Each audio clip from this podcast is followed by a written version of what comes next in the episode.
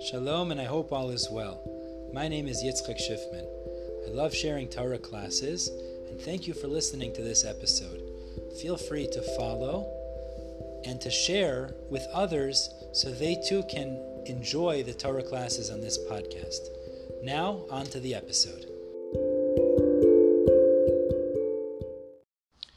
We begin now, Perek Mem Tes 49 in Yeshaya.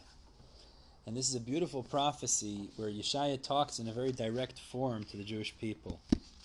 So he tells the Jewish people that HaKadosh Baruch Hu summoned him, Yeshaya, to be a Navi from the mother's womb. Means he was supposed to be a Navi from his inception, essentially. And he said to Hashem, why, why should I be a Navi? They're not listening to me anyways. As is evidenced throughout history, the Jews don't listen to their prophets. So Yeshaya said to Hashem, What am I doing here in terms of talking to the Jewish people? They're not listening to me anyways. Actually, the uh, Barbanel explains over here that we know eventually Yeshaya was actually killed by the Menashe. He was one of the Jewish kings. So the Jewish people were disregarding him. But HaKadosh Baruch Hu says back to Yeshaya, you have a responsibility to go and continue to talk to the Jewish people, attempt to get them to do teshuvah, even if they're not going to listen to you. Why? Because ultimately, one of the things you're supposed to tell the Jewish people really is about the future redemption. Now, as we're about to discuss future redemption, this could either be referring to the redemption from Galus Bavel, some Rishonim learn that here, or it's the ultimate redemption in the future, and this is emphasized as the pasuk here says, "Hunesaticha leor goyim." It's a very big word in the world. The Jews are supposed to be leor goyim, an or, or a light to the nations. Now, again, this could either mean that in the future days, or in a general sense, that the Jewish people are supposed to be a light to the nations. So HaKadosh Baruch Hu is saying is, although they might not be listening to you, ultimately they're going to be a Or Lagoyim, and you need to tell them about the future state that will be in the times of the redemption. Again, either from Galus Bavel, or the future redemption, the ultimate redemption that we're awaiting every day. But this idea of being Or Lagoyim also includes the fact that we are supposed to keep up the moral barometer of the world. It's based on us. Very important point. Shaya then continues on and tells us about the future, the Geula that's going to be. HaKadosh Baruch Hu is going to re- return the Jewish people to Eretz Yisrael, return all the exiled, and rebuild Yerushalayim in the ways that it was before. Uh, Hashem, as the psukim emphasize here, never forgets the Jewish people. He says, even if a mother might forget her own baby, which that even that doesn't happen.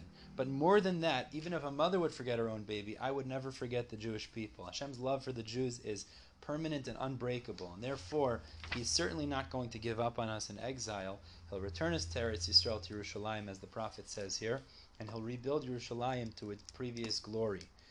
When the captives return, so the nations are going to say, could the things be taken back from a warrior? Could loot be taken back from a warrior? And Hashem says back certainly, meaning the nations that oppressed the Jewish people and took their land, took things from them throughout the exile. And Hashem will take care of those. When the Jews return to exile, from, from the exile, Hashem will take care of those who oppressed them, and the land will be given back to the Jewish people and rebuilt as it once was.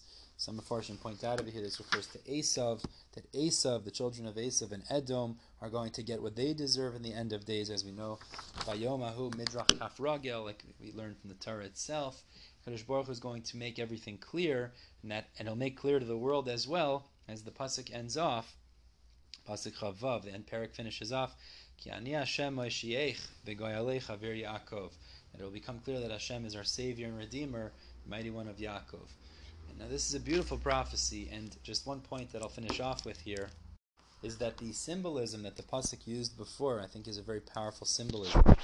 That, that the pasuk says that if a even if a woman would forget her baby or not feel compassion for the baby that she birthed, even these might might occur. But Hakadosh Baruch Hu will never forget the Jewish people, as the pasuk says, we're engraved upon His palms. It means we're, we're a permanent fixture in Hashem, with Hashem. That's something that can never be negated. And so, certainly, against those people who say replacement theology or, or certain th- philosophical de- perspectives or theological perspectives that say Jews were supplanted or replaced by others. It's just not something that's re- reality. The Navi is not telling us this certainly, and uh, we know Baruch Hashem that we don't have that. Have to worry about that. Obviously, we have to do the right thing. As Hashem will be zoiche to that which the Navi here is telling us about, that return with the ultimate redemption soon in our days. We'll stop here, and Bezer Hashem will continue with Perek Nun, another chapter about tshuva, and um, we'll get to that tomorrow. Perek Nun. Everybody have a wonderful day.